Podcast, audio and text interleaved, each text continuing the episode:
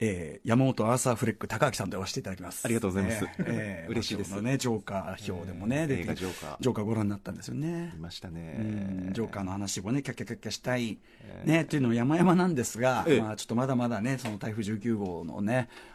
えー、あ速報もね入ったみたい速報ですか、うん、はい停電か、えー、お伝えしますここで関東の停電の情報です東京電力によりますと現在群馬県で合わせて1200件が停電しています。群馬県で合わせて1200件が停電しています。停電しているのは安中市で複数箇所で、えー、停電が発生していて復旧には時間を要する見込みだということです。また何か情報が入り次第お伝えします。以上関東の停電の情報でした。あそうですか、まあ、ひょっとしたらじゃあその、ね、停電の中でこう聞いてらっしゃる方もね、はい、いるかもしれませんからね、はい、そういう中で、あのたとえその精神面がその朝ね、はい、えー、フレットさんに近いと言ってもフレックさんに近いと言っても、えーえ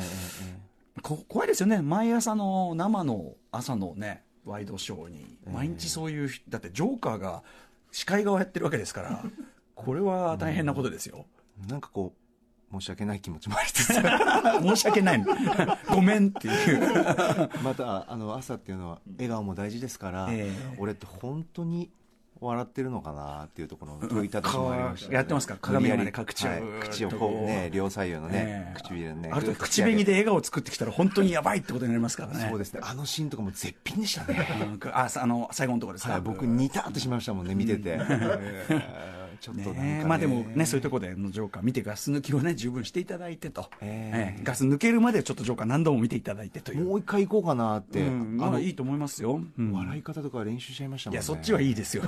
あとあの背中の感じね。背中の感じ？背中がすごいじゃないですか。ああもうね骨が突き出ちゃってても猫背で、ね、あれここの肩の骨突き出ちゃったのどういうびっくりしましたよね。痩せすぎてってことなのかねあれね。そうですよね。あの伊勢谷友介さんがさ、はい、前にあの「明日のジョー」ね実写化これあれですよ。TBS のですねラジオも出資しておりまして橋本良文がプロデューサーとして名を連ねているあの実写化「明日のジョーで」ええ。ー、まあ中でも見見どころと一つとしてあるその伊勢谷友介さんのこう減量、うん、力士との減量とかやっぱ骨すっごい突き出ちゃってすごかったですけどあれも、ええ、でもなんかその時のやっぱ伊勢さんのそのインタビューとか読むともう気が立っちゃって、うん、もうなんかそのお腹空いちゃってなんかもうその状態だからすごいなんかもう精神状態も普通じゃなかったみたいなことを、おっしゃってて、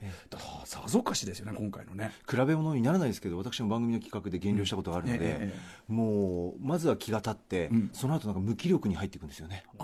日常的に。そうあそう、目が今怖いんですよ山本さんねあの司会者に対する司会者に対する逆恨みとは本当にやめていただきたいというね、えー、あああああスマイルってねスマイルアフターシックスジャンクション怖い怖い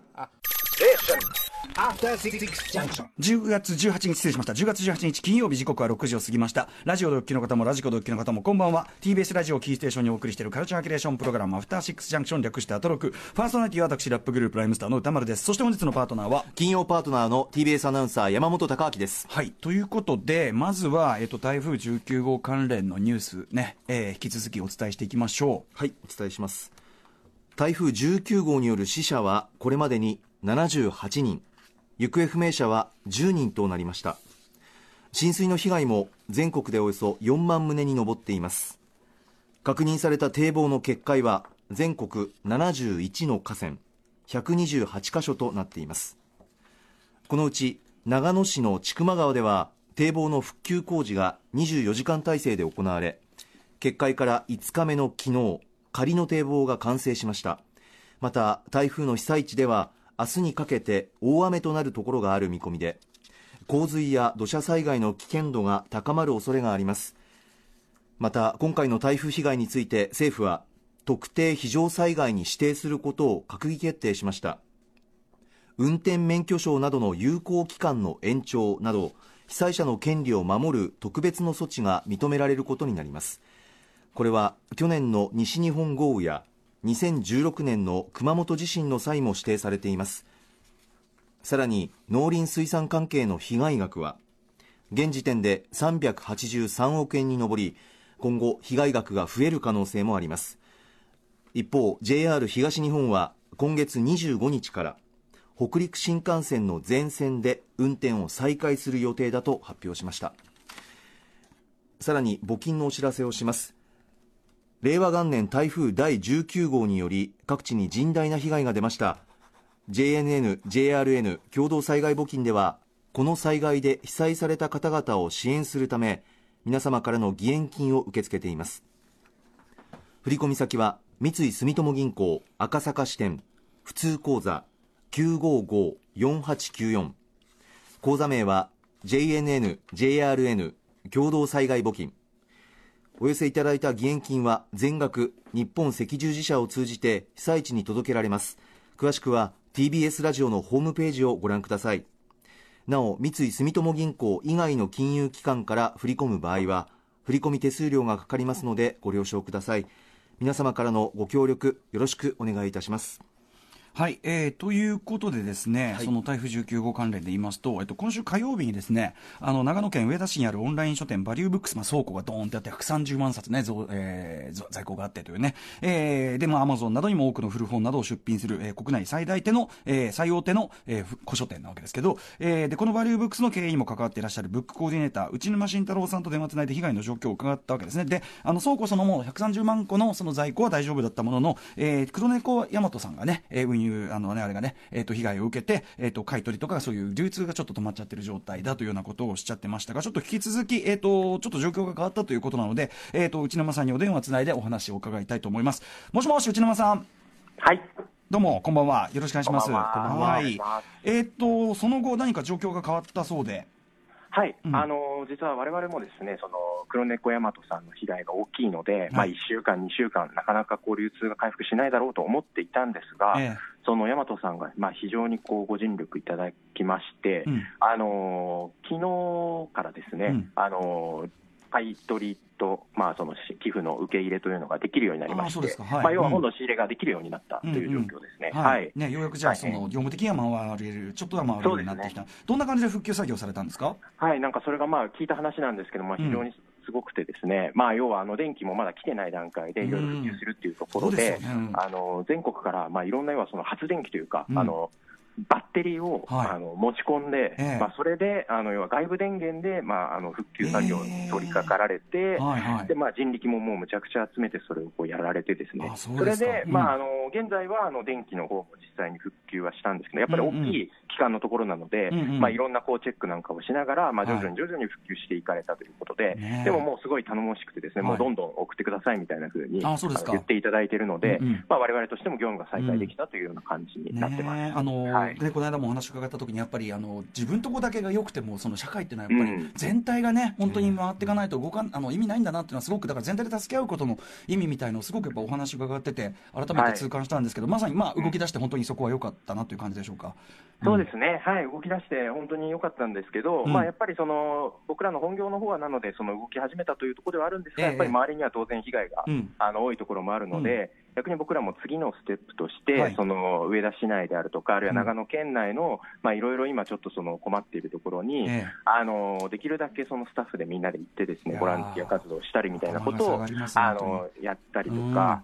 はい、しています。いや素晴らしいですね、はい、本当、バリューブックさん、ご自身もね、まあ、大変なね、皆さん、思いされたと思うんですけど、まあ、ちょっと頭が下がる思いですね、えー、素晴らしいと思います。はい、えっ、ー、と、バリューブックさんで行っている復興支援のなんか、えっ、ー、と、活動もある、はい、ということなんですけども。そうですね、はい、もともと、あの、バリューブックスは、チャリボンっていう、うん、まあ、要は、あの、NPO とか、その大学とか、そういうところに対して、はい、あの、まあ、お金を寄付するっていうのは当然あると思うんですけど、えー、その、本をあの要は、うん、あの一般の人から寄付していただいて、えー、でその本の買い取り金額をその団体に寄付するっていう仕組みをもともともうずっとやっていまして、はい、でまあ、それもあの要は大和の流通が復活するまでできなかったんですけど、あのまあ、復活したことによってできるようになりまして、うんうん、で今回、もともとお付き合いしている NPO さんなんかでも、すでにそのあの災害支援に入ってらっしゃる NPO さんがたくさんいらっしゃるので、えっと、そういうところへの支援を今、集中的に集めていまして、うんうん、なのでその、まああのまあ、さっきもあのお金の支援の窓口なんかは、あのそちらでも挙げられていると思うんですけど、あの本のあの、はい、まあ、お金を寄付するのが難しくても、例えばいらない本があるよっていう人から、こうそのバリューブックスにあの、寄付していただくことによって、うんうん、それがお金に変わって、うんうん、えー、その災害支援に役立つというような、うんうん、えっと、そういうプログラムをあのもう再開してますので、はい、なるほど。あのぜひちょっとお金難しいという方でも、うんうん、寄付していただけるといいなというふうに思ってます、内沼さん、僕あの、どっちにしろですね、そちらに、はい、あの送った方が良さそうな本というかですね、あの、はい、床が抜ける本当に危機が 本当にある状態なので、そういう意味でもちょっと 普通に送らせていただこうかな、私もね、じゃあ本もね。はい、お待ちしております。はい、ということでございます。まあ、じゃあ、ちょっと、あの、引き続きね、ちょっと大変な状況は、まあ、まだまだ、えー、周りで続くかもしれませんけども。そうですね。はい。まあ、あの、引き続き頑張ってくださいということと、あの、まあ、今後ともまた番組でも、また内沼さんお話伺わせてください。はい、ぜひ、また伺わせてください。はい、内沼さんどうもありがとうございました。ありがとうございました。はい、ということで、全体のね、いち早い復旧を祈っております。はい、ということでございました。はい、ということで、えっと、ね、山本さんもね、もう、ジョーカー山本も、まあ、いろいろね、ちょっとさっきから目がやばいみたいになりましたけど、ちょっとあの、明るい、明るいちょっとほっこりするカルチャーニュース、これあの、ディレクター箕輪田君がどうしてもこれを、どうしてもこのニュースをみんなに伝えてほしいということで。いや、これでもね、あの、ほっこりするニュースですよ。えっ、と、映画スーパーバッド童貞ウォーズ2007年の作品、これご覧になったことありますか？私はちょっとノータッチですね、うん、ぜひこれ見ていただきたい、グレッグ・モットーラというね、まあ、後に宇宙人ポールなんかも撮ったりしますけど、えー、はい。えっ、ー、と、アドベンチャーランドへおこすだけ、えっ、ー、と、ですよね。うん、うん。うん、あのね、グレッグ・モットーラ、すごく僕好きな監督ですけども、はい、えー、このグレッグ・モットーラの2007年、まあ、出世作ですね、スーパーバッド童貞ウォーズ、本当に最高のコメディ映画です。コメディ映画にして、まあ、ブロマンス映画の傑作でもありますね。ジョナヒルとかはここからブレイクしましたからね。はい。でね、その2007年に公開された童貞の高校生3人組が奮闘する。奮闘っていうか、その、あの、あ要は、違法なんだけど、アルコールを卒業の日になんとか手に入れたくて、まあ、奮闘するというですね、しょうもない青春コメディ映画、スーパーバッド童貞坊主の主人公の一人、ええ、セスというのがですね、え、お酒を購入するために使用した、あの、偽造 ID を使うわけですよ。映画内で、ね。で、そう、で、偽造 ID を、あの、作ってきた。見せるとですね、その、偽名が、マクラビンっていう。って書いてある。名字も何もなしにマクラビンって書いてあって、お前バカかと。こんな、こんな名前のやついるかバカ野郎みたいなこと言われて。で、まあそのマクラビンが、通称マクラビンが大活躍するっていうところも超爆笑のシーンなんですけど、えー、ね、このね、マクラビンすごい人気のキャラクターだし、名前もすごい好きだから、僕 T シャツとか持ってますけど、うん、あの、この、なんていうの、ぎ、ぎ、偽の身分証明書、マクラビンの証明書がグッズと、映画グッズとしてアマゾンとかで売ってるらしいんですよ。なるほど。うん。で、それを持っていた、えー、未成年者がですね、なんと、間違ってと言うべきかね、逮捕されるという事件が起きてしまいました。アイオワ州、えー、20歳。未成まあ、そうか、20歳でまだお酒ダメなのか。20歳の男性、ダニエル・アルフレッド・バーレソンさんは、バーで未成年者ながら飲酒していた際に、まあ、その時点でダメなんだけど、うん、警察から身分証の提示を要求される。えー、本物の身分証の名称の他にもう一枚、マクラビンの西の身分証明書を持っていた。ほうほうで、この警察官は当然、あの、スーパーバット知らないため、お前なんだこれマクラビンってお前。お前偽 ID 持ってこの野郎みたいな感じで、逮捕されてしまったとね。もう、罪な話でございます。グッズの方見せたの、まず。で、この奇妙な逮捕劇が、えー、報じられると映画の脚本を担当したセスローゲン。まあね、もう今やスーパースターの地になりましたけど、セスローゲンがツイッター上で、なんかよくわかんないですけど、僕の仕事はついに終わったと反応。このツイートが6万5千件以上リツイートされ、40万件以上のいいね、えー、押されることになったというね、ことでございます。何この出来事 何これって感じですけどね。ねグッズですからね、あくまでね。はい、でもね、ちょっとぜひ、あの、ご覧になったことない方、スーパーバット童貞オブズ、文句なしの名作ですので。えー、見ます。はい。あの、とにかく、ジョナヒルの、うざ、うざデブキャラは、ここでもういきなり開花してますから。ジョナヒルのキャラ。えー、でもね、最後切ないんですよ。最後ね、やっぱりその少年期の終わり、ね、あのエスカレーターでね、こう、こっちで別れて、あの二人、ここで別れるんだね、うん、やっぱワンサポインナイトハリウッドのあのね、救急車で去っていくあの二人、あそこがやっぱり多分ね、最後の夜なんだなと似たような感じでね、エスカレーターでこう、ね、そのキロの描かれ方といいますか、この辺り、本当あの最後はちょっとしんみりしてしまうというね、でもマクラビンっていうのは、ぜひ皆さんご覧いただきたいと思います。ありがとうございます。はい、えー、そんな感じでさまざまなカルチャーを紹介していきます。カルチャーキュレーションプログラムアフターシックスジャンクション今夜のメニュー紹介です。さて、この後カルチャー最新レポートでは、はい、今日から日比谷で始まっている巨大映画祭のお知らせです。何でしょうか？その後6時半から歌丸さんが最新映画を評論します。週刊映画辞表ムービーウォッチメン。今夜扱うのはベネチア国際映画祭で最高賞を受賞するなど世界中で絶賛を集めているジョーカーですえー、そして7時からはミュージックゾーンライブダイレクト。今夜は大阪を中心に活動する5人組ロックバンドノーベルブライトのスタジオライブです。8時からはアトロクフューチャーパスト映像コレクターでビデオ考古学者のコンバットレクさんと一緒に今週の番組振り返ります、えー、私はその時間東京半蔵門 MX テレビバラ色ダンディ出演のため移動しておりますので着いたらお電話いたします。なんか雨がねでも結構ね、えー、降ってるらしいんでね。そうですね。はい嫌なんで切りますすぐね。お待ちしております。皆さんからのメッセージもお待ちしております。歌丸アットマーク TBS.CO.JP まで各種 SNS もやっております。フォローお願いしますそれではアフターシックスジャンクション行ってみようえ After Six Junction.